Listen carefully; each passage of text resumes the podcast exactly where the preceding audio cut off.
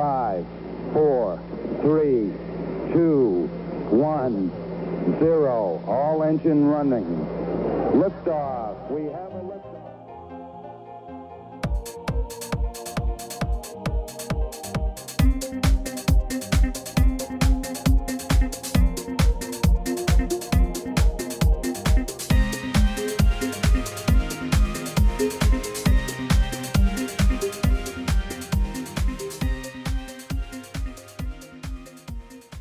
자, 뭐 지금까지 두 분이서 그냥 그 일반적으로 좀 이야기를 나눴는데 저희가 이제 꼭지별로 좀 나눠서 이야기를 좀 해보도록 할게요. 그래서 제가 먼저 지방 정부 이야기를 해보고 어, 쪼박님께서 인력이랑 자금 얘기하고 음. 제가 생태계 정도 이야기하고 마무리를 좀 해보도록 하겠습니다.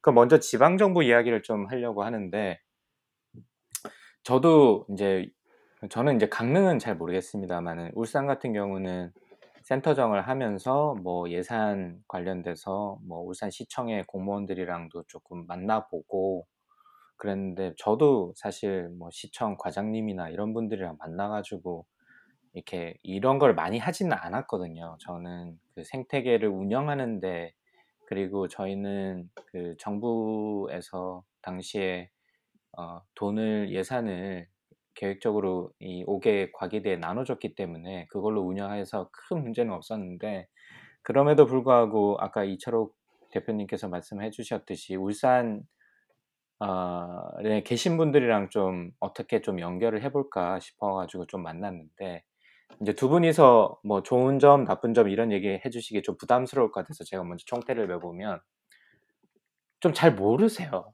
이거에 대해서. 그리고 관심이 없다는 게 너무 느껴졌어요, 저는.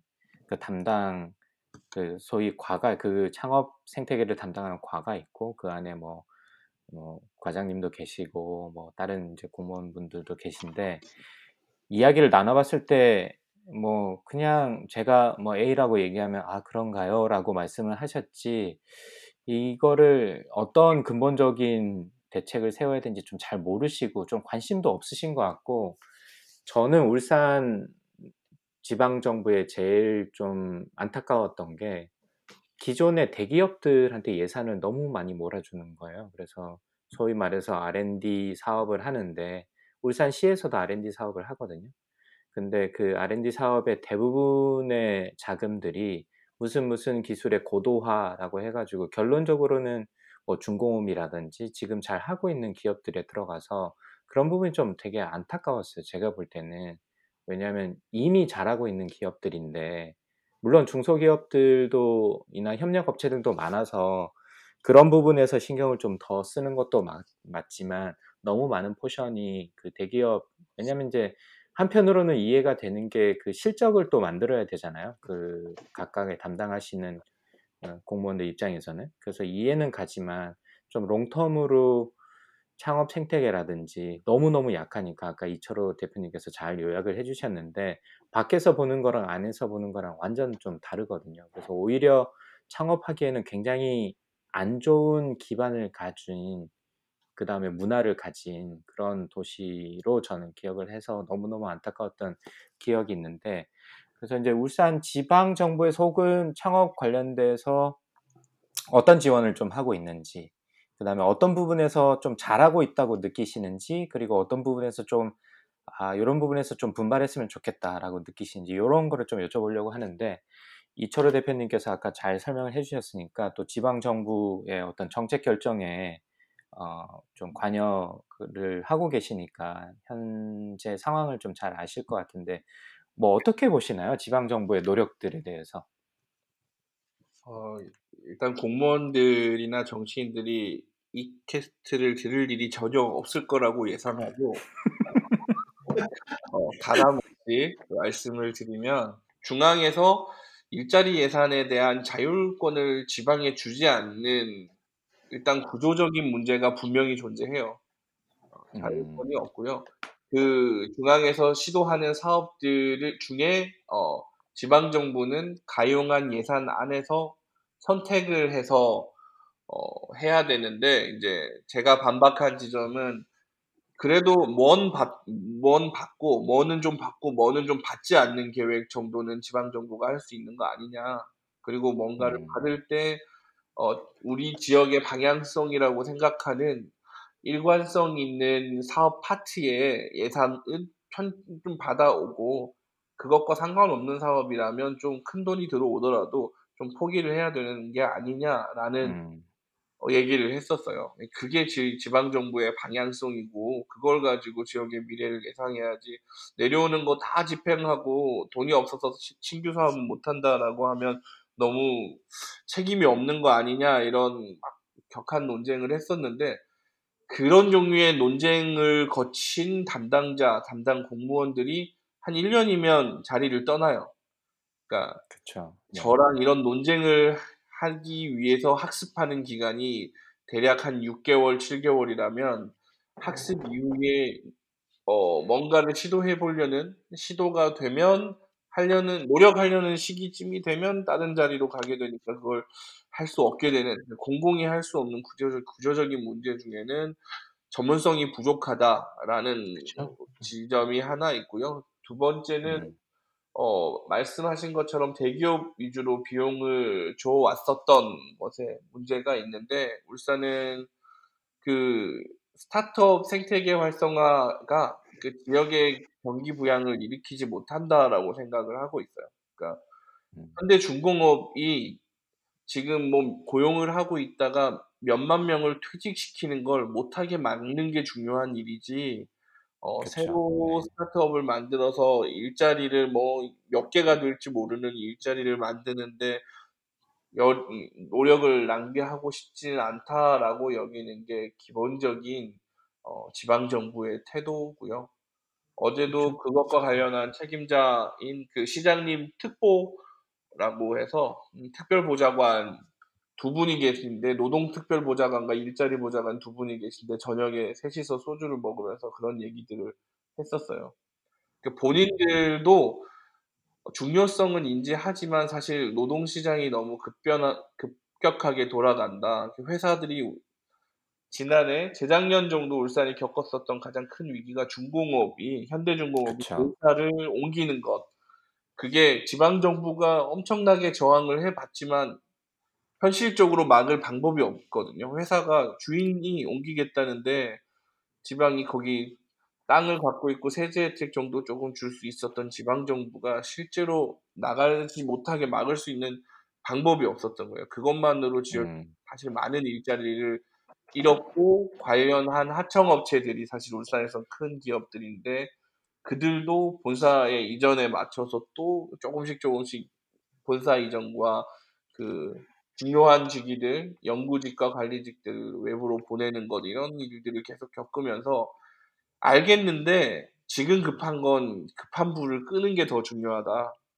그쵸. 음. 이 분위기가 근데 그 제가 있었던 10 년간 계속 일관된 분위기인 거예요. 어 음. 위험 부담성은 위험 부담은 적잖아요. 공무원 입장에서 예산을 집행하는 입장에서 본다면. 아무래도 그쵸. 스타트업은 지원을 해 줘도 마시 말씀하셨지만 가시적인 성과가 나올지 안 나올지도 모르고 나온다고 하더라도 굉장히 오래 걸리기 때문에 네. 이게 예 비난받을 여지가 너무 커질 거고 그리고 말씀하신 대로 쪼금 익숙해질만 하면 이제 순환보직으로 다른 데로 가 버리니까 다른 사람이 오면 네. 다시 리셋이잖아요. 국장님이야 대표님이야 계속 이렇게 지속적으로 하고 싶은데 이제 상대하시는 분들은 계속 새로운 분들이 들어오니까 리셋되고 네. 그러면 이제 아무래도 이렇게 뭔가 지속적으로 생태계가 지 이렇게 빌드업이 되는 게 쉽지는 않겠죠. 공공에서는 뭐 또 문제에 대한 인지도 사실은 못 하고 있는 게 어 제가 자문기구를 한다라고 말씀을 드렸는데 그 일자리 분과에 들어가 있는 자문위원들이 대부분 다 노동 전문가들이 들어가 있어요. 그래서 어 네. 그런 특색 뭐 '스타트업과 관련된 지원이 필요하다.'라는 인지 자체도 민간에서도 어 공공에서도 하고 있지 못하고 저 혼자 계속 떠드니까 제가 뭔가 이익을 달라고 요구하는 사람처럼 비춰지고 있는 상황이에요. 그럼 혹시 뭐 '잘하고 있다. 이거는 그래도 뭐 좀 인정해 줄 만 하다.'라고 느끼시는 것도 좀 있으신가요? 그 뭐 소규모 펀드를 이제 좀 조성을 해서 운영을 하긴 하거든요. 그 민간 네. 펀드와 공공 펀드가 있긴 한데 공공 네. 펀드는 또 다른 지역의 이제 운용사가 펀드를 맡았어요. 그래서 그쵸. 어 음. 여기 있는 친구들이 사실 이미 다 끝난 일이긴 한데 여기 있는 친구들이 울산의 공공 펀드를 받기 위해서는 서울 가서 심사를 받아야 되는 일들이 계속 일어났었어요. 그런데 그 음. 펀드를 운영하는 곳에서는 울산의 친구들 울산은 또 비즈니스도 small business에서 사실 스타트업도 벗어나긴 힘들어요. 그래서 어 그런 문제들 때문에 울산에 있는 친구들에게 투자를 하지 않고 서울에 있는 친구들이 울산에 주소지를 잠깐 옮기도록 유도를 해서 그 투자금을 주고 다시 서울로 데려가는 방식으로 그냥 울산에 사무실은 있지만 사무실이 비어 있는 사무실로 만들고 어 서울에서 실제로 사업을 하는 애들에게 투자를 한 케이스들이 있고 어 민간에서 만들어 놓은 조그마한 펀드는 어 그야말로 사실 아주 스타트업 초기 단계가 아니라면 받는 게 금전적으로 거의 의미가 있지 않은 수준이어서 음, 음. 적다는 말씀이신 거죠? 네 그런 뭐 뭐 몇천만 원, 뭐 아주 많이 받아도 5천만 원인 경우여서 요즘 공공에서 나오는 그냥 창업 대회 피칭 한 번만 잘해도 받을 수 있는 돈들 수준이어서 음. 어, 이 투자가 지분을 가져가는 구조의 투자가 사실 잘 되고 있진 못해요. 네, 음. 1호는 나고 있으나 다른 지역에 비해서 잘 된다라고 보여지기는 좀 어렵고 아까 김지우 대표가 그 강원 창조경제혁신센터 얘기를 잠깐 했었는데 네. 울산 창조경제혁신센터는 현대중공업이 주요 어, 기관이에요. 현대중공업이 받았게 음. 됐는데 현대중공업이 사실 상황도 좋지가 않고 어, 스타트업을 하면서 현대중공업과 연계된 그뭐 중공업, 조선업과 연관된 사업을 할 수 있는 스타트업이 세상에 몇이나 될까요? 그렇죠. 그래서 네. 그래서 사실 효과도 거의 보지 못했어요. 네. 뭐 그런 사실 잘한 걸 얘기를 해야 되는데 하면 할수록 막 스타트업 생태계가 잘 됐다라는 지점들이 없네요. 네. 아, 네. 그 울산 창조경제혁신센터 같은 경우는 그거는 저도 뭐 동의하는 바이고, 어, 제가 뭐 몇 차례 그쪽이랑 같이 일할 일이 있었는데 아마 그런 말씀을 한 번쯤은 드렸던 것 같아요. 뭐 스타트업 학생이나 뭐 교수 관련된 스타트업을 하는 사람들이 중공업에 관련된 일을 그렇게 쉽게 할 수 있는 게 아니기 때문에 아무래도 기존의 협력업체라든지 뭐 기존에 일을 하고 계신 분들을 지원해 주는 어떻게 보면 그냥 R&D 지원 자금처럼 쓰일 가능성이 크다. 그래서 그런 걸 좀 벗어나서 대기업을 하나씩 그 붙이는 거가 뭐 자금 때문에 그랬던 것 같은데 그게 좀 오히려 그 강원도 같은 경우는 어떻게 보면 좀 잘 된 케이스였던 것 같은데 울산 같은 경우에는 좀 그게 오히려 독이 되지 않았나 싶습니다. 뭐제잘 개인적인 된 생각으로. 네이버가 붙은 거랑 현대중공업이 붙을 거랑 또 다르겠죠. 그렇죠. 예, 네. 운영하는 방식 같은 것도 다를 거고. 예. 음. 여기서 제가 조금 말씀을 드리면 그 사실 강원도도 주요 분야는 빅데이터거든요. 그 음. 네이버 데이터 센터 각이 이제 춘천에 있어서 네, 네, 네. 원래는 빅데이터 쪽으로 사실 제일 사업도 크고 한데 그 네이버가 또 그 소상공인 대상으로 한 그런 어, 파트너 스퀘어라든지 뭐 프로젝트 꽃이라든지 그런 뭐 하드웨어나 소프트웨어 지원들을 하거든요. 왜냐면 네. 실질적인 이제 매출 자체가 소상공인 분들한테 많이 나오기도 하니까 오히려 음. 그런 부분을 잘 이용해가지고 강원도 같은 경우는 그러니까 여기는 말 그대로 소상공인 중심의 뭐 말하자면 창업 생태계가 있는 것이어서 이제 그것도 말이 좀 된 것 같은데 뭐 예를 들면 울산은 중공업, 뭐 충북은 바이오, 대구는 뭐 삼성에서 붙으니까 뭐, 뭐 기술 기반 AI 뭐 이런 식으로 아예 그 창조경제혁신센터에 이렇게 주요 사업이 결정되어 있다 보니까 웬만한 의지를 가지지 않고서는 조금 하기가 힘든 것도 사실인 것 같아요. 그러면 그 뭐 강원도로 넘어가기 전에 울산에 대해서 뭐 지방 정부에 뭐 이런 거는 조금 했으면 좋겠다. 뭐 이런 건 좀 바꿨으면 좋겠다. 이런 제안 사항 같은 게 있으신가요? 사실 아까 잠깐 농담삼아 말씀해 주셨지만 어, 오히려 정부에 지방 정부에 계신 분이 이 팟캐스트를 들을 수 없다는 게 제가 볼 때는 가장 큰 문제인 것 같긴 합니다만은 그만큼 관심이 없다는 얘기일 수도 있으니까 저희의 어, 유명세를 떠나서 그 뭐 이국 이 대표님이 보시기에 뭐 울산 지방 정부에서 이런 거는 좀 해주면 조금 더 어, 아직 상황이 굉장히 안 좋지만 조금 더 발전할 수 있는 그 동력을 마련할 수 있겠다라고 느끼는 어떤 제한 사항 같은 게 혹시 있으실까요? 어, 그 여, 그래도 여전히 그 매출에 대한 파급력이 있는 지역 기업들과 지역의 뭐 대학이나 종합병원 같은 큰 음, 뭐 연간 지출을 많이 하는 큰 공공기관들 기업들이 제법 있어요.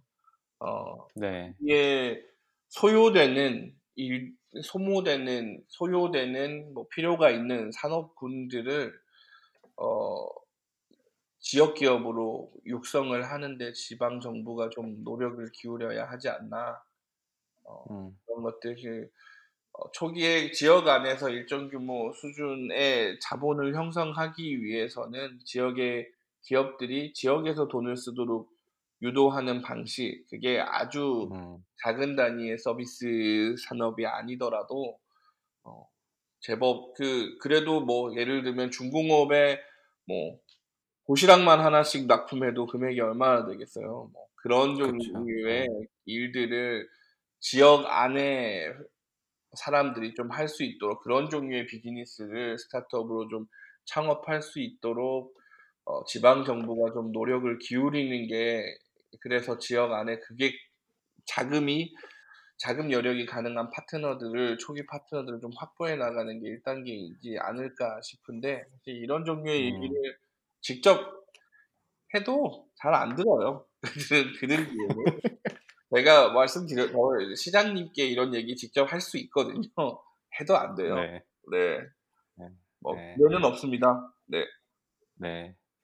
저는 저도 이제 울산에 조금 있어봤고 울산이 고향인 사람 중에 한 명이니까 뭐 제 저도 한 말씀을 드리면 일단 울산 문화가 너무 대기업 중심인 것 같아요. 사람들의 인식 자체도 그렇고 그래서 그래서 저희가 이제 그 이철희 대표님이랑 창업팅이라고 해서 학생들부터 조금 이런 데 좀 관심을 가지고 사실 그거는 학생들뿐만이 아니라 전체 오픈하고 막 닭도 주고 맥주도 주고 막 이런 상황이었거든요. 저희가 사실은 약간의 그 규정을 어겨가면서까지 그렇게 했던 이유가 그렇게 문화를 계속 만들어 가야 된다고 저는 느꼈어서 그걸 계속 하고 싶었던데 그런 문화를 계속 빌드업하는 게 좀 울산에서는 좀 중요 할 것 같다는 생각이 좀 많이 들고요.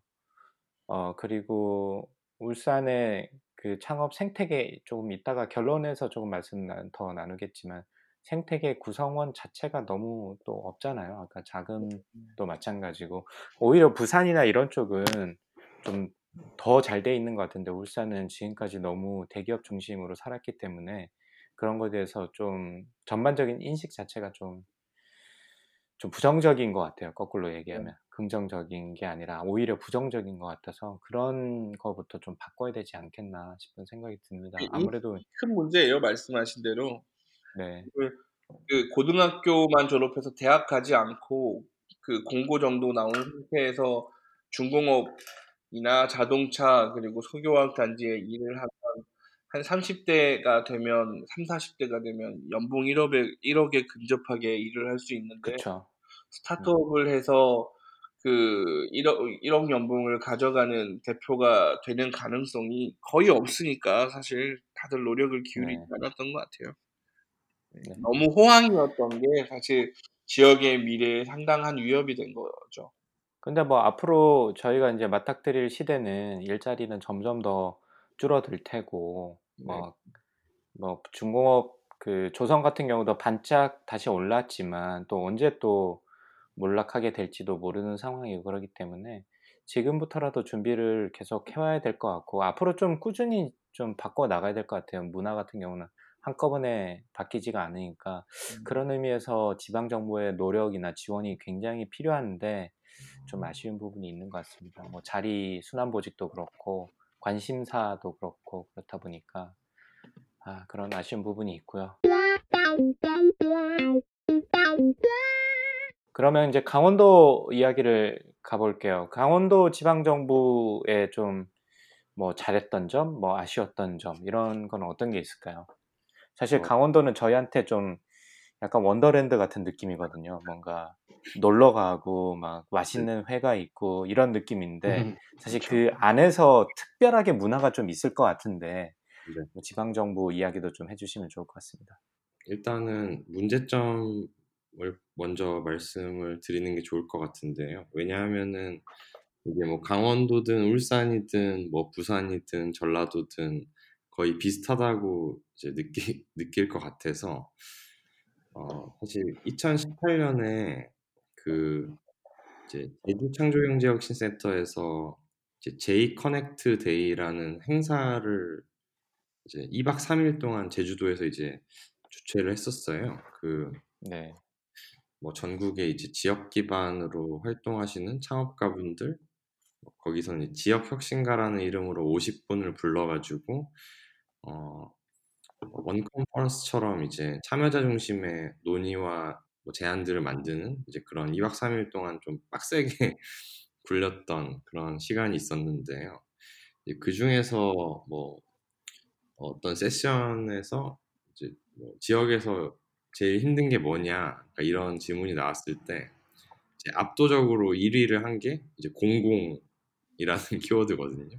음, 아무래도 뭐 완전하게 B2C로 뭔가를 하시는 분들은 크게 부딪힐 일이 없지만 아무래도 시장이 그렇게 크지 않은 곳들도 많다 보니까 뭐 계약이나 그런 counterparty가 공공이 되는 상황이 많고 그러면 같이 일을 한다거나 뭐 정책적인 거를 같이 만들어 가야 된다거나 이런 상황들이 많았는데 거기서 나온 결론은 아까 이철호 대표님이 말씀해 주신 것처럼 전문성 결여 그러니까 그게 구조적인 문제인 거죠. 이게 뭐 순환 근무도 있을 것이고 뭐 아까 뭐 그 위에서 내려오는 어떤 예산들에 대한 뭐 매칭 그런 부분 뭐 구조적인 이유도 저는 크다고 좀 생각을 하고요.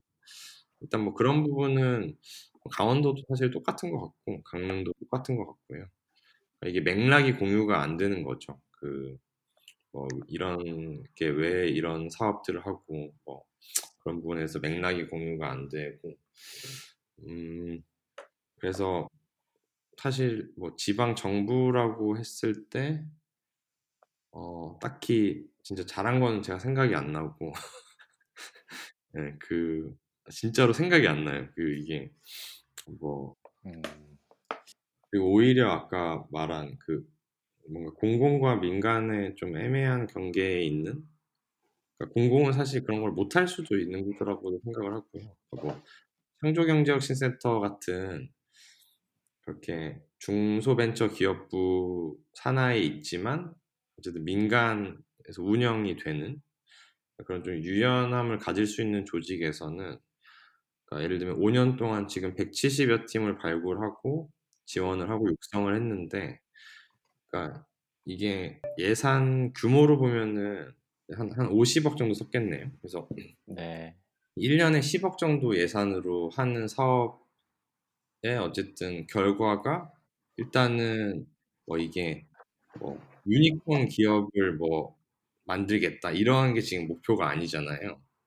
오히려 뭐 여기에서 일자리를 만들고 그리고 서울로 가려고 했던 사람들 혹은 서울에서 강원도로 오려는 사람들을 정착하게 만들고 뭐 그런 그들만의 어떤 리그와 생태계를 만들고 그러니까 이런 게 이제는 조금씩 경제적인 주체로서 이런 지역 기반 창업가들을 좀 어, 사실은 최근 들어서 많이 주목을 하는 것 같아서 그러니까 이게 결국에 공공에서 하지 못하다 보니까 적은 예산이지만 어, 그냥 50억으로 5년 동안 이렇게 하면 이만큼을 할 수 있어라고 어쩌면 보여주고 좀 더 나아가서는 뭐 이들이 강원도 뭐 어떤 GDP의 몇 프로의 역할을 하는 사람들이다. 그러니까 예를 들면 이런 식의 사례로 보여줘야지 이러다 보니까 이제 그뭐 4월 초에 이제 그 중소벤처기업부의 박영선 장관님이 왔었어요. 그래서 네. 이런 지역 기반 창업가들 결국에 중소벤처기업부도 기존의 기술 기반 어, 스타트업 지역 지원 이런 것들은 뭐잘 하, 뭐 계속 해왔던 것들이 있고, 근데 이제 뭔가 없던 영역에서 새로운 사업을 이제 하고 있거든요. 그래서 이게 결국에 뭐 local 요새 local creator라고 하는 지역 기반 창업가들 얘기인데요. 그 새로 이번에 예산을 만들어서 원래 강원도와 제주에서만 하던 사업을 전국으로 이제 뿌린 거죠. 그러니까 예를 들면 아까 음. 울산에서는 중공업 일만 하면 됐었는데 올해는 중기부에서 이 예산을 전국으로 편성을 했기 때문에 전국의 창조경제혁신센터에서 필수적으로 이 사업을 해야 되는 뭐 그런 사례도 있었고 그리고 뭐 예를 들면 장관이 강원도에 왔다 그러니까 이런 것 자체가 사실은 지방 정부 음. 메시지가 되잖아요. 그래서 오히려 이런 식으로 뭔가 보여주지 않으면 뭔가 또 관심이나 뭐 실질적인 어떤 액션이 도출되지 않, 않는 점이 좀 아쉽긴 하, 한데 뭐 강원도는 이제 오히려 방향을 보여줘야 된다 이런 식으로 좀 하고 있는 것 같아요. 그 지방 강원도 지방 정부에 뭐 제안을 하거나 이런 거는 뭐 이렇게 했으면 좋겠다 뭐 이런 혹시 아이디어가 있으신가요? 아, 뭐 그러니까 사실 강원도는 잘 하고 있는 것 같고요. 그 네. 이제 시나 군 단위에서는 어 음. 그러니까 이게 굉장히 뭐 예를 들면 여기로 아까 말씀해주신 것처럼 여행을 오는 사람들이 많고 뭐 여기에 지금 기반 산업 적인 펀더멘탈이 있는 도시들이 아니잖아요. 네. 그러다 보니 음, 이 도시의 색깔 같은 거를 잘 그러니까 어떤 비전을 잘 수립을 해서 음. 그런 방향성으로 도시마다 이렇게 나가야 되는데 그러니까 맨날 다른 지역에서 잘 된 거를 갖다 붙이려고 하니까 음, 음. 뭐, 뭐, 그뭐잘 될 수도 있지만, 뭐 잘 안 될 수도 있고, 그게 뭐 이, 이, 꼭 여기서 그걸 해야 되는지 이런 거에도 의문이 많고, 그래서 오히려 자기 도시 브랜드나 자기 도시에 대해서 뭔가 더 잘 이해를 한 다음에 이런 것들을 어떻게 뭐 10년, 20년 후에 어떤 식의 사람들이 어떤 도시를 만들면서 살 수 있을 것인가 이런 고민부터 시작을 하면 거기에 맞는 정책들도 좀 자연스레 나올 수 있을 것 같아서 네. 뭔가 계속 복사 붙여, 붙여넣기 정책들을 하는 것보다는 좀 실정에 맞고 특색에 맞는 것들 음. 만들었으면 좀 만들면 좋을 것 같아요. 그 쪼박님도 사실 그 샌디에고가 사실 굉장히 뭐 강릉에 비해서는 크지만 뭐 그 인구가 어느 정도 되죠? 샌- 샌디에고 되게 커요. 샌디에고 시만 하더라도 한 130, 100만이 140만 넘어요. 정도 되고 아, 카운티로 하면 한더 크구나. 300, 한 40만 정도 되니까 미국에서 아, 일곱 여덟 번째로 큰 도시라서. 네. 대도시네. 예. 네, 대도시죠. 예. 근데 비슷한 그러면 이런 네. 말씀하신 거를 이제 샌디에고도 한 1960, 60년대, 70년대 때 많이 음. 겪었던 그대로 겪었던 음. 내용인데 어, 여기 같은 경우에는 민간 자본이 결국은 이제 민간 자본이 들어와서 여기서 그 local VC가 생기고 local 투자자들이 생기면서 계속 이게 굴러가는 것 같더라고요 보면. 음, 음, 그러니까 음. 아마도 강릉도 그렇고 울산도 그렇고 그 첫 번째가 이제 케이스가 나와서 seed가 생겨야 되는데 그게 음. 참 시, 그 시간이 오래 걸리고 운도 많이 따라줘야 되는 것 같더라고요. 그쵸. 그러니까 네. 저기 샌디에고 예를 이제 들어드리면 70년대 말에 이제 우연히 여기 있는 교수가 창업을 할 생각도 없었는데 그 당시에 이제 실리콘밸리에서 가장 유명한 그 벤처 캐피탈 회사 VC 그때 뭐 VC라는 개념도 막 별로 없을 때였었는데 음. 벤처 캐피탈 회사에 있는 사람들이 내려와서 투자를 제안해가지고 여기다가 이제 투자를 하고 그 회사가 이제 5년 있다가 몇 천억에 팔리면서 이제 부자가 된 그 창업자들이 자기들이 투자자가 된 거죠. 그러면서 이제 음. 자연스럽게 굴러 들어가면 그 굴러 들어가게 된 거고 사실 미국에서 몇 군데 빼놓고 대부분의 이런 스타트업 허브들은 이런 식으로 돌아가거든요.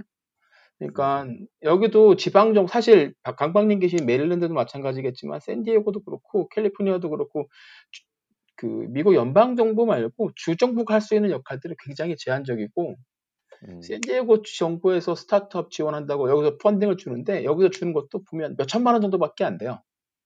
그러니까 결국은 그 이걸 이끌어가는 그 자금이 가장 이제 또 다른 성공의 한 축이니까 그 축이 이제 그 로컬에 생겨야 되는데 그게 민간에서 생겨야 되는데 그걸 이제 처음에 시작하는 게 이게 굉장히 시간도 오래 걸리고 운도 많이 따라줘야 되는 것 같더라고요. 그러니까 음. 많은 한국의 지역 생태계 창업 그 허브 뭐 생, 그러니까 지역 창업 하시는 분들이 이제 가- 그 부분에서 당장 그 고민들을 많이 하시는 것 같아요. 어려움에 부딪히고. 네. 예. 네. 그리고 저희도 저희는 이제 굉장히 작은 도시 솔즈베리라는 작은 도시에 있는데 여기도 뭐 저희가 여기 이어서 이제 인력에 대해서 얘기할 때 나오겠지만 학교의 역할이 굉장히 중요한 것 같고요. 특히 대학의 역할이 중요할 것 같고 대학과 그 민간에서 저희 같은 경우는 창업 센터가 있는데 지방 정부에서 관심은 가지고 있고 뭐 시장도 매번 그 행사에 참여도 하기도 해요. 근데 학교가 좀 구심점이 돼가지고 주변에 어, 스폰서가 되실 만한 기업들한테 항상 이게 좋은 관계를 유지를 하고 그런 행사에 항상 초청을 하고 그런 문화를 계속 만들어가는 것 같고요. 창업센터 같은 경우는 저희가 여기 제법 지역에서 큰 건설업체가 있는데 거기서 이제 아예 센터를 지어주면서 그 펀딩을 그 어, 퍼듀라고 닭공장과 그 건설업체에서 계속해서 펀딩을 대주고 있어요. 당분 향후 몇 년 동안. 그래서 민간에서 그렇게 자연스럽게 자기가 여기서 자라서 어, 여기서 이제 사실 큰 부자가 되고 성공했기 때문에 뭐 조방님이 항상 말씀하시는 pay forward의 개념으로 항상 지방 경제에 돌려주는 이런 문화가 자연스럽게 좀 잡힌 것 같아서 뭐 그런 힌트가 좀 볼 수 있었는데 그래서 아까 제가 지방 정부에 뭐가 어떻게 돈을 투자해라 뭐 이런 것도 중요하겠지만 뭐 사실 이렇게 문화를 전반적으로 컨셉 자체를 좀 바꿔 나가는 게 좀 필요하지 않을까라는 생각이 좀 들어서 그런 케이스가 좀 나오면 좋을 것 같은데 글쎄 좀 더 저희가 그 시간을 가지고 두고 봐야 될 것 같고 그러면 이제 그 학교 뭐 이야기를 했었는데 인력에 대한 이야기를 좀 나눠볼까요, 조방님? 아, 그러니까 이번에 그러면 그 금 대표님께 한번 예, 이 질문을 드려볼 텐데 거기서 이제 지금 회사를 이제 시작을 하신 다음에 어, 같이 하시는 뭐 코파운더나 그럼 직원분들은 어떻게 그 채용을 하셨어요? 어, 일단은 저희가 세 명이서 공동 창업을 했는데요. 네네. 일단은 뭐 지인들이었죠. 그러니까 학교 친구도 있었고, 어, 한 달이 건너서 알던 분도 있었고, 근데 이게 뭐 원래 아주 친한 관계였다기보다는 뭐 일단 이 강릉에서의 말하자면 기회 같은 것들에 어느 정도 공감을 하고 어, 오히려 그런 부분에서 잘 합의가 돼서 이제 공동 창업을 하자라는 것까지는 일단 얘기가 됐었고요. 네. 어, 근데 이제 여기서의 어떤 방식에 대해서는 뭐 지금 생각해 보면 조금 아쉬운 것이 있다면 저희가 조금 더 다른 분야의 어떤 역할들을 좀 더 잘 했으면 지금 더 좋았겠다. 이제 그런 생각은 있고요. 다른 그리고 분야에서 역할을 잘했다는 게 어떤 말씀이신지 조금만 더 설명해 주시겠어요? 네, 이제 백그라운드가 좀 더 달랐, 달랐었으면 아, 어, 창업 공동 창업자들이 갖고 있는 서로 이제 그런 백그라운드가 달랐더라면 네, 조금 더 뭐 좋았을 것 같다는 생각은 있고 그리고 일단 그렇게 세 명이서 이제 강릉으로 왔었고요. 어, 채용 같은 경우는 그 뭐 네 번째 이제 조인하신 분은 이제 저희가 운영하던 공간에 자주 오시던 분이었는데 당시에는 학부생이었고 서울에서 대학을 다니는데 집이 이제 강릉이어서 가끔 음. 내려오거나 뭐 방학 때 있거나 그래서 이제 알게 됐, 됐던 분이었는데 이분도 이제 아 이, 이런 사람들이 여기에서 뭐 이런 일들을 하네라는 것을 보고 그러니까 아예 사, 사실 취업의 선택지가 그냥 서울에만 있었는데 이제 하나의 옵션이 생긴 거죠. 그래서 저희가 뭐 말하자면 잘 이제 설득을 해가지고 같이 강릉에서 일을 해보자. 그래서 이분도 일단은 단순하게 뭐 저희 회사 가뭐 어느 정도 매력적인 것도 있을 수 있지만 그러니까 일단 이 도시에서 사는 것 자체에 대해서 본인이 굉장한 좀 애정도 있고 그런 좀 여러 가지 fak적으로 좀 된 것 같고요. 그 현재는 지금 아홉 명이 일을 하고 있는데 어, 강릉에서 나고 자란 계속 자란 분은 한 분. 그리고 저처럼 강릉이 고향이고 다시 뭐 나갔다가 돌아온 케이스. 돌아오신 분. 네. 이게 저희가 성골, 진골 막 이런 식으로 나누는데 아, 진골이 이제 진골이 이제 두 명이고 어, 성골 한 분, 진골 두 분. 네, 육부품이 여섯 명 이렇게 육도 아 재밌네요. 제가 만든 건 아니고요. 이제 저희끼리 네. 하는 그렇구나. 각각의 역할이 있습니다. 그래서 그럼 이제 그런 분들 어떻게 공고를 내서 뽑으세요? 아니면 그 아시는 분들 아름아름으로 통해서 이렇게 인터뷰를 해서 뽑으세요? 어, 그러니까 한 다섯 명까지는 거의 이제 소개를 받거나 이제 뭐 저희가 음. 직접 알거나 그런 분들한테 이제 좀 일했었고요. 그리고 그 다음에는 다 공고를 내서 거기서 뭐 이제 채용을 했는데 네. 일단은 공고를 내면 지원 자체를 많이 하시진 않으세요. 그러니까 한 음. 음, 한다고 하면은 두세 명 정도 실제 지원 두세 명 정도 하는데 이제 저희는 운이 좋았던 거는 그 중에 한 두 분은 이제 저희 회사에 대해서 좀 잘 알고 계신다든지 그리고 뭔가 꼭 강릉에서 일하고 싶다라든지 혹은 뭐 강릉이 아니더라도 지역에서 자기가 뭐 일하고 싶단 그런 의지 같은 게 있으신 분들이 한두 분은 꼭 계셔, 계셨고 그게 좀 핏이 잘 맞아서 네, 결과적으로는 어렵지 않았으나 사실 그냥 운이 좋았다고 하는 게 맞는 것 같아요. 네. 대전에 계시는 분들 한 얘기를 들어보면 대전만 해도 거의 서울 수도권으로 이렇게 인재들이 많이 옮겨가서 그 항상 원하는 사람들 이렇게 오퍼를 주고 잡아두기 쉽지가 않다는 말씀들을 많이 하시더라고요. 그래서 강릉은 더 힘드시지 않을까. 아무래도 대전보다 더 거리도 멀고 그러니까 예, 그래서 네네, 여쭤봤었습니다. 맞습니다. 그래서 이게 되게 외부에서 보면 신기해 하시죠. 그러니까 뭐 음, 이런 애왜 갑자기 강릉에 여기 있지? 그러니까 음. 이런 음, 그러면 강릉에 지금 계시는 그 그러니까 강릉 그 시내에 지금 김 대표님 회사 말고 다른 스타트업 회사도 많이 있나요? 그래서 스타트업 하신 분들끼리 이렇게 뭐 미팅도 하시고 네트워킹 이벤트 같은 것도 종종 하고 하고 그러시나요? 그 일단 아마 그 생각하시는 그런 스타트업은 아닐 것 같고요. 네. 그러니까 뭐 지역 기반으로 창업을 하시는 분들, 그러니까 뭐 네. 음, 약간 그 포틀랜드 좀 생각하시면 좋을 것 같은데 네네. 강릉에서만 뭐 뭐 할 수 있는 뭐 어떤 제품을 만든다던가 네. 또 여- 국내에서는 커피로 유명한 곳이기도 해서 뭐 자기 뭐 로스터리를 한다던가 음, 혹은 뭐 디자인 스튜디오를 하시는 분들도 있고 혹은 뭐 관광 그러니까 뭐 리트릿 같은 프로그램을 운영하시는 분들도 있고 그러니까 이런 분들끼리는 저희가 네트워크가 굉장히 잘 되어 있고 뭐 정기적으로 만나고 하는데요.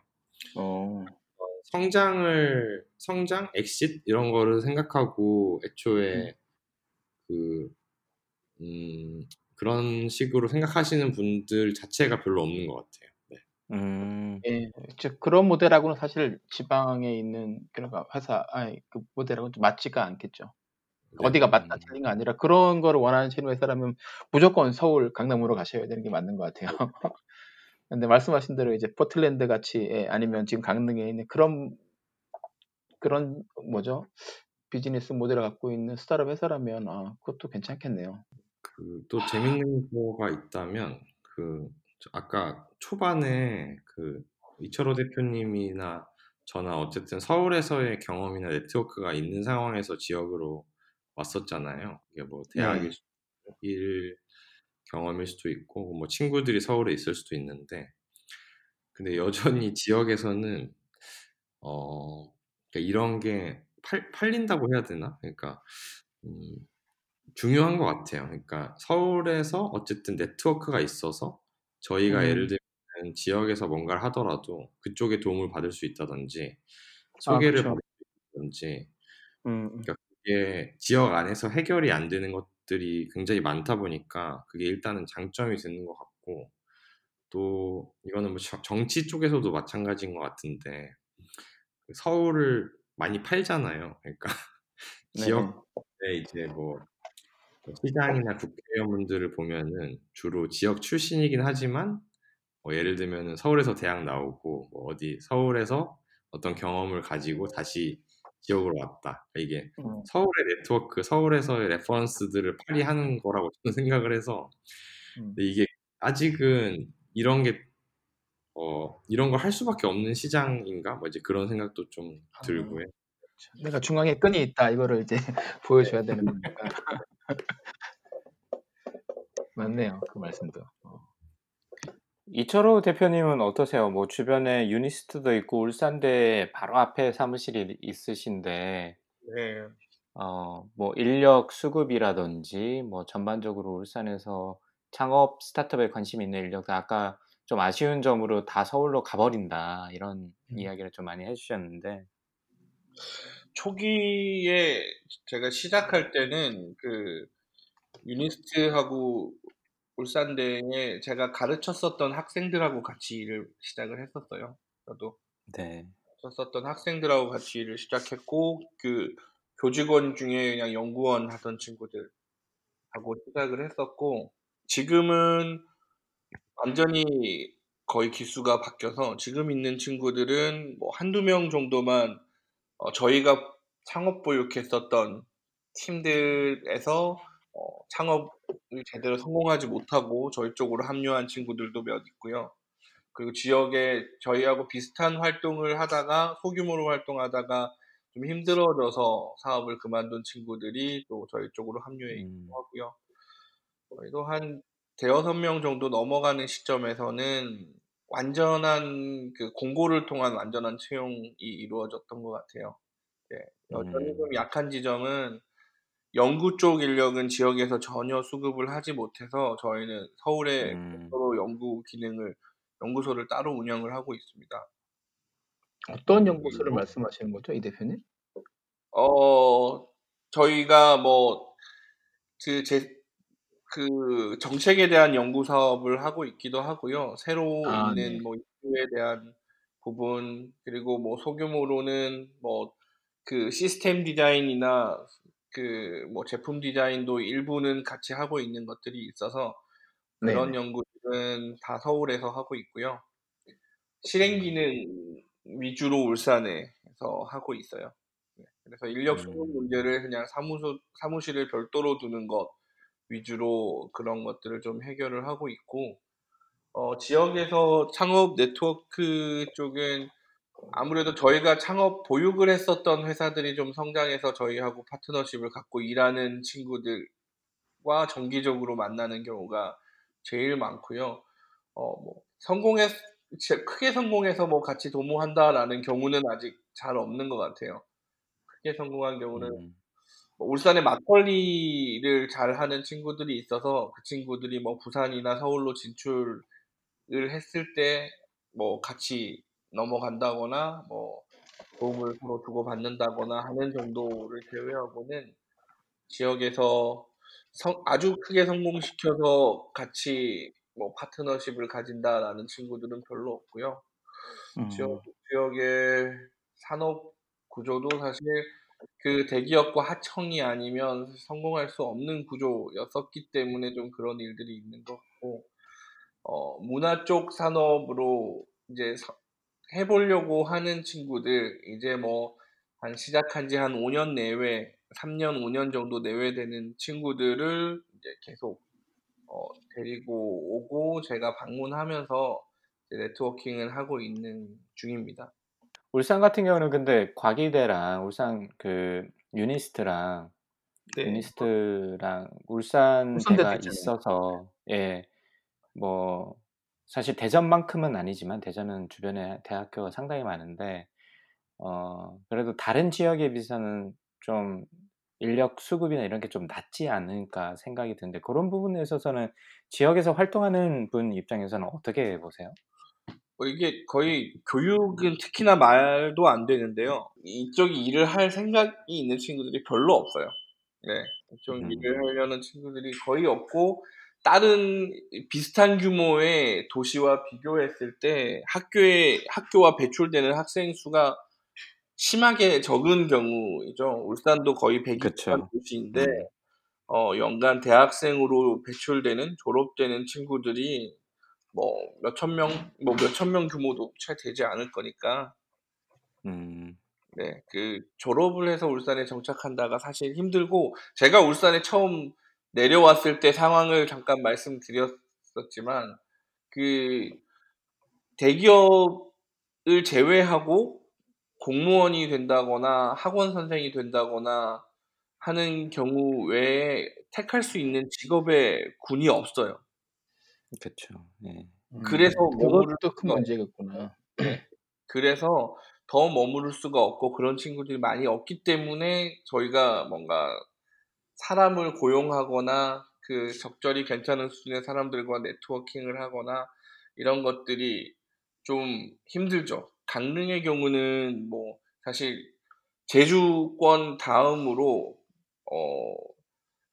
어그약 저희가 원하는 그 휴양을 할 수 있는 이상향에 가까운 뭐 사람들이 그렇게 상상하는 도시잖아요. 그래서 네. 서울에서도 약간 그런 것들을 여유와 낭만과 이런 것들을 쫓아서 강릉, 양양, 속초권은 그래도 많은 젊은 친구들의 이주가 이루어졌었는데 울산은 음. 어 뭐 전국 노잼 도시 중에 대전과 늘 같은 1, 2위를 다투는 도시다 보니까 네. 음. 어, 뭐 도시의 매력이라고 얘기하는 지점이 있잖아요. 거기 뭐 청년들에게 가장 어필이 될 만한 저 도시의 매력 음. 뭐 그런 지점에서 감히 뭐 소도시이지만 강릉과는 거의 상대가 되지 않는 거죠. 어, 더 그렇죠. 힘들어요. 도시, 저희가. 그러니까 도시 자체가 주는 매력이라는 것도 솔직히 무시할 수는 없는 요소기는 하죠.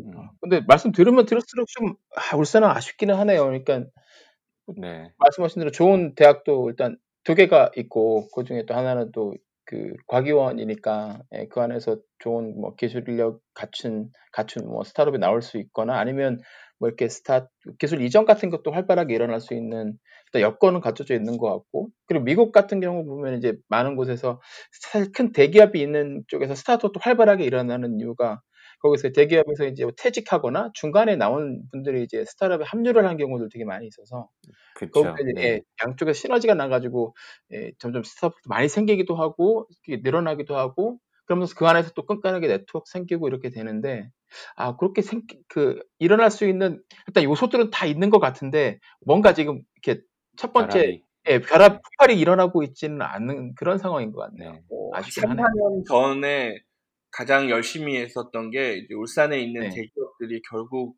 인재들을 많이 내보내니까 네. 어, 사내 기업 사내 벤처 제도 좀 활성화해서 지역에 남도록 만들고 또 새로운 동력을 좀 만들어 보자라고 해서 이제 큰 회사들을 그 지자체하고 같이 공공하고 같이 쫓아다니면서 만나봤었는데 그 다 그러더라고요. 얼마 줄 거냐고.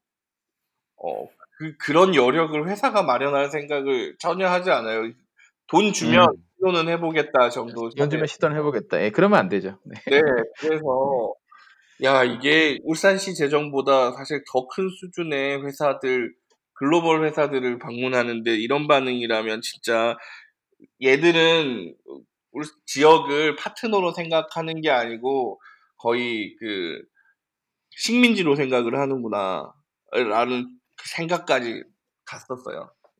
이게 생산 기지 뭐이지 생산 식민지이지 이게 지역과 같이 성장하는 이라거나 지역에 있는 이라는 이런 느- 분위기가 전혀 아니에요.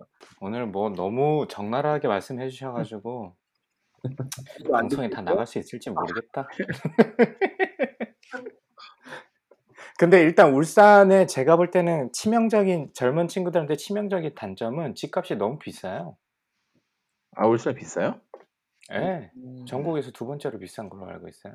집값이 너무 비싸. 두 번째로 비싸다고요? 서울 말 서울 다음으로요? 네, 강북 정도 돼요. 제가 알기로는.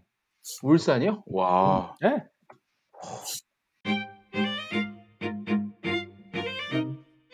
그러면 그 김지우 대표님 강원 강릉이나 강원도 쪽은 뭐 그 대학의 어떤 역할 이런 거는 어떤가요? 그 전반적으로 지역 대학의 거점 대학들이 있을 텐데.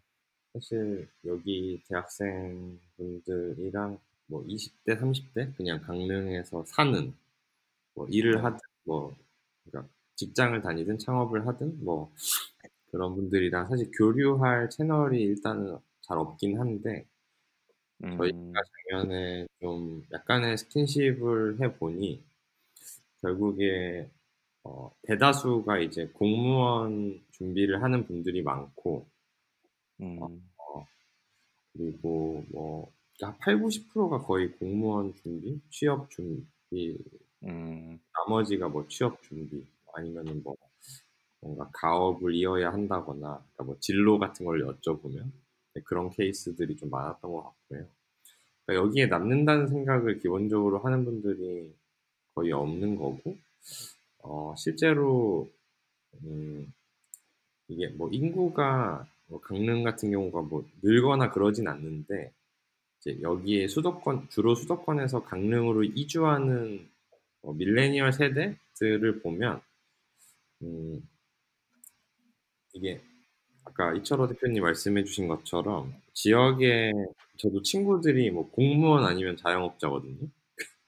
그러다 보니까 여기에 일자리 문제가 제일 일단 큰 일자리가 뭐 퀄리티도 그런 부분이 있지만 절대적으로 숫자도 부족하기 때문에 어, 오면은 자기 사업을 해야 되는 거죠. 그래서 음, 음, 일단 뭐 그런 분들은 일단 자기가 할 수 있는 역량이 돼서 오는 경우가 많아서 초기에 뭐 어느 정도의 자본도 있고 뭐 혹은 어느 정도 네트워크도 있고 그러니까 잘 되는 분들은 대부분 사실 지역에서 볼 수 없는 뭐 네트워크나 뭐 자본이나 스펙이나 그런 것들을 가지고 계신 분들이 사실은 많고요.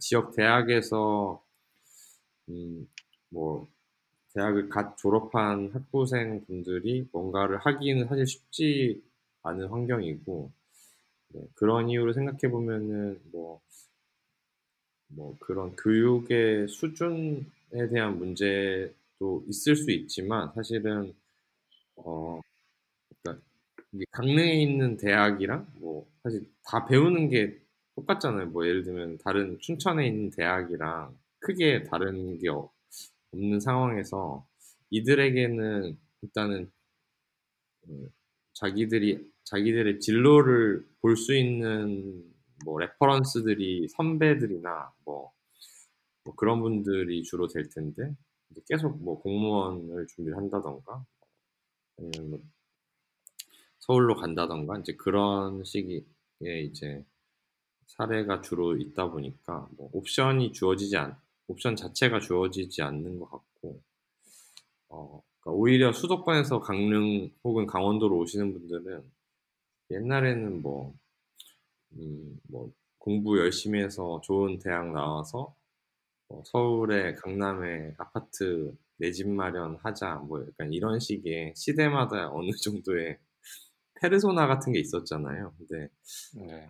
어, 최근에는 그런 것들이 왜 그냥 그렇게 살아야 되지 하는 사람이 사실 뭐 뭐 한 10년 전부터 이제 많아졌고 그게 이제 저는 현상으로 볼 수 있는 건 제주 같은 도시들이 세종시 음. 정도 되면 그 인구가 그 사회적 이동을 제외하면은 사, 사회적 인구 증가가 굉- 제일 큰 도시거든요. 그러니까 막 몇십만 명이 늘었으니까 인구가. 근데 거기 가는 사람들이 결국에 뭐 자기만의 어떤 가치관이나 뭐 자기만의 어떤 방향성 같은 걸 가지고 나 이렇게 이런 라이프 스타일 이렇게 살 거야 하면서 가는 사람들이 많아졌고 이제 그런 거에 하나의 또 옵션으로 이제 강원도가 좀 이제 최근에 이제 주목을 받는 것 같고요. 근데 이제 이게 오히려 대학 입장에서는 음, 크게 사실은 뭐 음. 연계가 되거나 이쪽으로 뭔가 트랙을 만든다거나 뭐 그런 어, 시도나 실험은 아직은 없는 것 같아요. 그러니까 일부 교수님들은 생각은 가지고 계신데 이게 뭐 말처럼 쉬운 그런 건 아니니까 네, 딱그 정도 상황인 것 같습니다. 아, 어떻게 이야기를 하면 할수록 더 답답하냐? 기획 의도와는 다르게 점점 더 고민만 쌓이고 있는 것 같습니다. 자, 그러면 저희가 자금 얘기는 아까 조금 했었고, 혹시 그 조방님 궁금하신 거 있으신가요? 두 분한테? 저희가 이제 한 두 시간쯤 돼가지고, 네. 슬슬 마무리를 좀 해볼까요? 예, 그 전에. 마무리를 지어야 될 것 같아요. 네. 예. 뭐 자금 얘기도 지방 정부 얘기도 대부분 다 이제 결국은 아, 네. 하나로 딱 모이니까. 했어가지고. 예, 예. 예, 예. 어, 두 분 앞으로 어떤 활동을 하시는지, 어, 아까 저희가 지금 빼먹은 것 중에 하나 두 분이 하는 것 중에 좀 제가 관심 있었던 게 지역 문화나 어떤 지역에 대한 브랜딩 하는 부분에 좀 관심이 있었는데, 그런 거 포함해서 앞으로 두 분 어떤 활동을 하실지, 이런 좀 정리의 말씀, 뭐 앞으로 그리고 지역에 좀 바라는 점, 뭐 아까는 지방 정부인데 그게 아니라 지역이 좀 이렇게 바뀌었으면 좋겠다. 뭐 이런 어떤 좀 마무리의 말씀이 있으시면 한마디씩 해주시면 좋을 것 같은데 어, 김지우 대표님 먼저 해주실까요? 그 뭐 저희는 이제 앞으로 뭐 계획이라면 어 결국에 지역이 가진 뭐 문제들을 해결하는 어 해결을 하면서 비즈니스를 하고 싶거든요. 그래서 어 저희가 설계를 할 때도 좀 뭐 예를 들면 제품을 판매할 때마다 뭐 그런 임팩트들이 생길 수 있다든지 그런 식으로 모델을 만들어 보고 있는데 어, 주로는 일단은 좋은 일단은 사례를 만들어서 음, 어 그러니까 아까 뭐 지역 지방 어떤 자치단체나 뭐 공공이나 이런 분들을 설득하는 것이 아니라 그냥 좀 사례로서 보여줘서 좀 실질적인 변화를 좀 만들고 싶다라는 뭐 약간 정성적인 목표가 하나 있고요. 그리고 두 번째는 저희가 지역 뭐 강릉, 강원의 어떤 라이프 스타일을 키워드로 만드는 제품 브랜드를 이제 다음 주에 런칭을 하는데 어, 그런 부분도 기존에는 사실 관광지다 보니까 주로는 숙박이나 뭐 식음료 기반으로 어, 비즈니스를 하시는 분들이 많은데 음, 저는 지역 기반으로 하면서 뭔가 기념품 같은 제품이 아니라 좀 온라인 시장을 좀 충분히 음, 활용할 수 있는 그런 어, 그러니까 전국 단위의 어떤 마켓에 소비자들한테 소구할 수 있는 그런 제품을 좀 만들어서 그런 사례도 저희가 어, 좀잘 만들어 보고 싶습니다. 이철호 대표님. 저희는 음, 목표는 노잼 도시 탈출이고요. 와, 확 와닿네요. 네, 그 저희가 하고 있는 작업들이 최근의 작업들은 노잼 도시 탈출. 예, 그래서 도시 결국 그냥 도시 매력을 높이는 전반적인 활동을 저희가 해야겠다라는 생각을 갖고 일들을 하고 있고요. 어, 그것에서 뭐 아까 김지우 대표도 얘기했지만 식음료 기반 쪽 사업들의 정체성을 부여하는 것들 그리고 뭐 울산의 대표적인 뭐 복순도가나 화수브러리 같은 어, 양조 기능을 갖고 있는 회사들이 지역적 정체성을 더 많이 갖도록 해서 그리고 그들이 기여도 하게 해서 어, 지역뿐만 아니고 외부에 이미 팔리고 있었던 것들을 울산에 와서 직접 그곳을 보고 싶다라는 매력으로 이어지게끔 그리고 방문할 곳이 한 곳이 아니라 그것들이 연결되게끔 하는 일들을 구체적으로 작업을 좀 해나가고 있고요. 별도로 청년들이 그 울산의 절대적인 청년의 수도 부족하지만 어, 청년들의 우울이 상당히 심각한 문제여서 청년들의 음, 우울의 문제를 좀 해결해 나가서 어, 단순히 당장 스타트업을 그 생태계를 조성해서 같이 파트너십을 맺어 나간다라는 걸 계속 해왔었는데 그것보다 저변이라는 것, 그러니까 그 이전 단계에 가능성이 있는 또는 도전을 해보고 싶은 욕구 자체를 늘려서 저변이라는 것들을 좀 넓히는 작업들을 최근 1, 2년에는 많이 집중을 하고 있습니다. 앞으로도 어, 내년에도 아마 비슷한 모델이 될 것 같아요. 그래서 어, 당장의 스타트업의 활성화를 기대하는 게 현실적으로 좀 어려움들이 있어서 그게 가능할 만한 매력 있는 도시를 만들어 가는 것, 그리고 매력 있는 젊은 친구들을 많이 찾아내는 것을 목표로 당분간 일을 해보도록 하고 있습니다. 예, 조만간 그 시장 출마하시는 거 아닌지 모르겠습니다. 이 대표. 오해들 모르죠, 뭐. 하고요. 네. 뭐, 안 할, 안 할 이유는 없잖아. 그러니까 예, 멀리서 응원드리겠습니다. 제가 좋은 일만 하는 사람입니다. 저 좋아하는 일만. 그건 저한테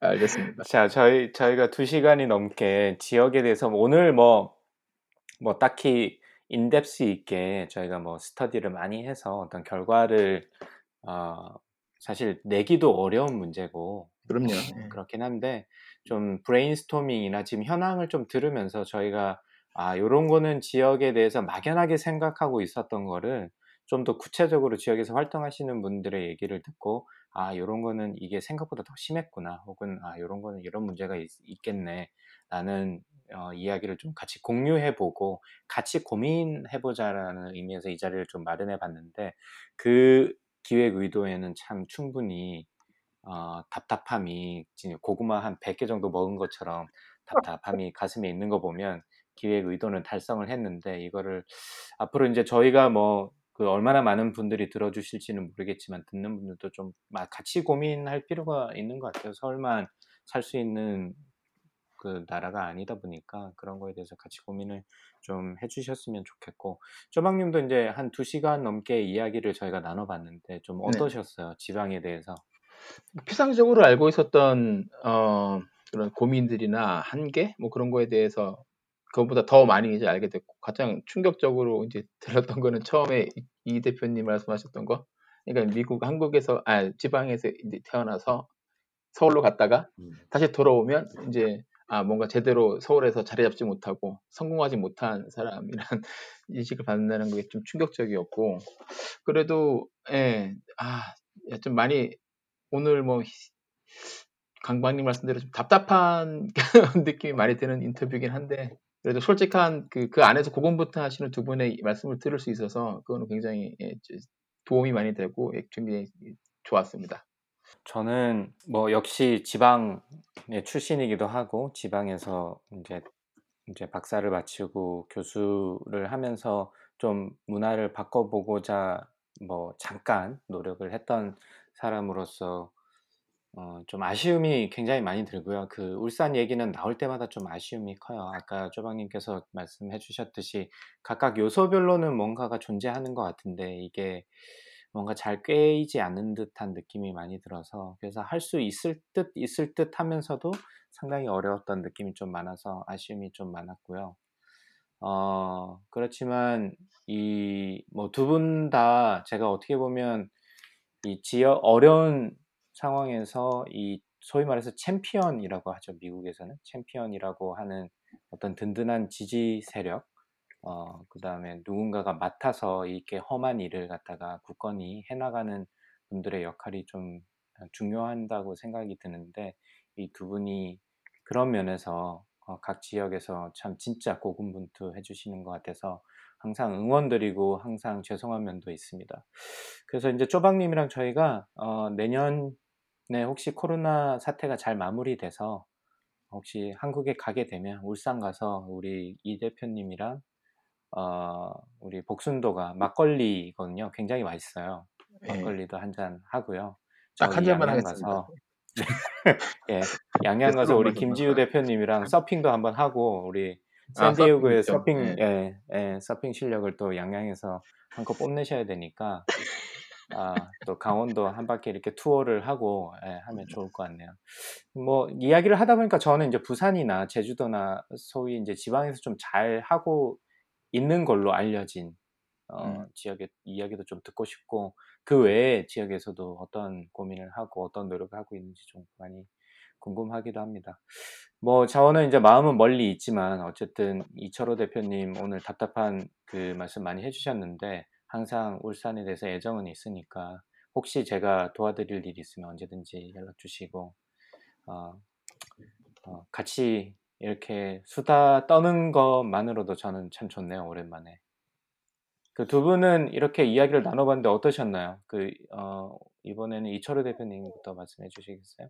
지우가 지우 김지우 대표가 참 야, 고생이 많다라고 생각을 했거든요. 계속 그 강릉이 누구도 예상하지 못한 도시여서 사실 강릉에 가서 어느 날 연락했더니 강릉이고 어느 날 연락했더니 어 저희하고 비슷한 일을 하고 있고 이젠 뭐 음, 관계들도 이제 전국 안에서의 관계도 거의 거의 같아졌어요. 만나는 관계들이 거의 유사해졌거든요.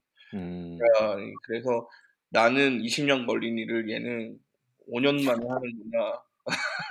상당한 그 위협을 느끼고 너무 잘하고 있어서 좀 보기도 좋고 그 저희 자주 연락한다고 했는데 사실 이런 얘기 막 재미없어서 안 하거든요. 저희끼리는. 음, 근데 네. 지금 하고 있는 얘기 또 많이 들을 수 있어서 어, 또 좋았고 그리고 강 교수님 도망간 강 교수님과 진짜 얼마 만에 이렇게 긴 시간 동안 얘기를 나누는 건지 그 진작에 이런 분위기인 줄 알았으면 옆에 소주 한 병 놓고 시작할 걸 하면 좀 어, 마음을 좀 아, 진작 알았으면 소주 한 병 놓고 시작할 걸 그럼 지금 좀 더 재밌을 텐데 나는 그러니까요. 좀 하면서 또 그 조박사님 너무 궁금하고 다음에 오실 기회가 있으시면 뭐 울산이 아니더라도 들어오실 기회가 있으시면 같이 한번 뵐 수 있는 자리가 있으면 좋겠다 라는 뭐 여러 오랜만에 저는 그냥 수다 떤것 같아서 너무 즐거운 시간이었고요.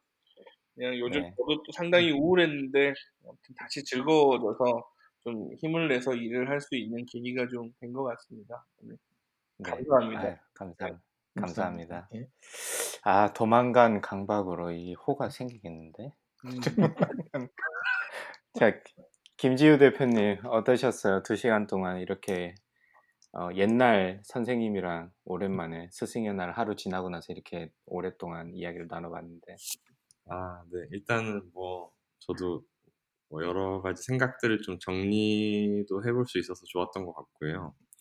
그 사실은 저희가 이런 음, 논의의 자리들을 많이 만드는 편인데, 그러니까 그런 데 있으면 이, 이 생태계에 있는 어떤 일선에 있는 사람들이랑만 좀 음, 이야기를 하다 보니까 어, 이게 또 한 걸음 물러서서 이제 뭐 이 팟캐스트를 들으시는 분들이거나 혹은 지금 진행하시는 두 분의 입장에서는 또 다른 이야기들을 할 수 있을 것 같다라는 생각이 좀 많이 들어서 뭐 그런 부분도 어, 이쪽에도 이미 맥락이 어느 정도 공유될 필요가 있구나 뭐 이런 생각들도 했고요. 음, 어, 네, 그러니까 뭐 그리고 2년 전에 처음 뭐 이런 지역, 로컬에 관련한 이야기를 했던 거랑 뭐 어떤 부분은 정말 똑같이 이야기하는 부분도 있고 또 좋았던 점은 강원도의 어떤 일부 사례들, 일부 어떤 방향들은 아 그때와 비교를 해보면 상당히 어, 좋은 방향으로 나아가고 있구나 이제 그런 생각도 들어서 네, 개인적으로도 좀 재밌기도 하고 그랬습니다. 네. 네, 좋습니다. 오늘 두 시간 그 장시간 동안 이렇게 어, 어려운 말씀 나눠주셔서 감사하고 앞으로 계속 저는 두 분 응원할 테니까 어, 항상 화이팅 하시고 힘내시기 바랍니다. 저희가 뭐 나중에 또 뵐 일이 있을지 모르겠지만 그때 뵈면 또, 또 즐거운 얘기 나눠보면 좋겠습니다. 그럼 오늘 장시간 동안 수고하셨고 쪼박님도 밤늦은 시간까지 인터뷰 같이 해주셔서 감사의 말씀드립니다. 그럼 오늘 방송은 여기서 마치고 곧 어, 방송 업로드로 저희가 찾아뵙도록 하겠습니다. 감사합니다. 감사합니다. 아. 어, It's one small step for man, one giant leap for mankind.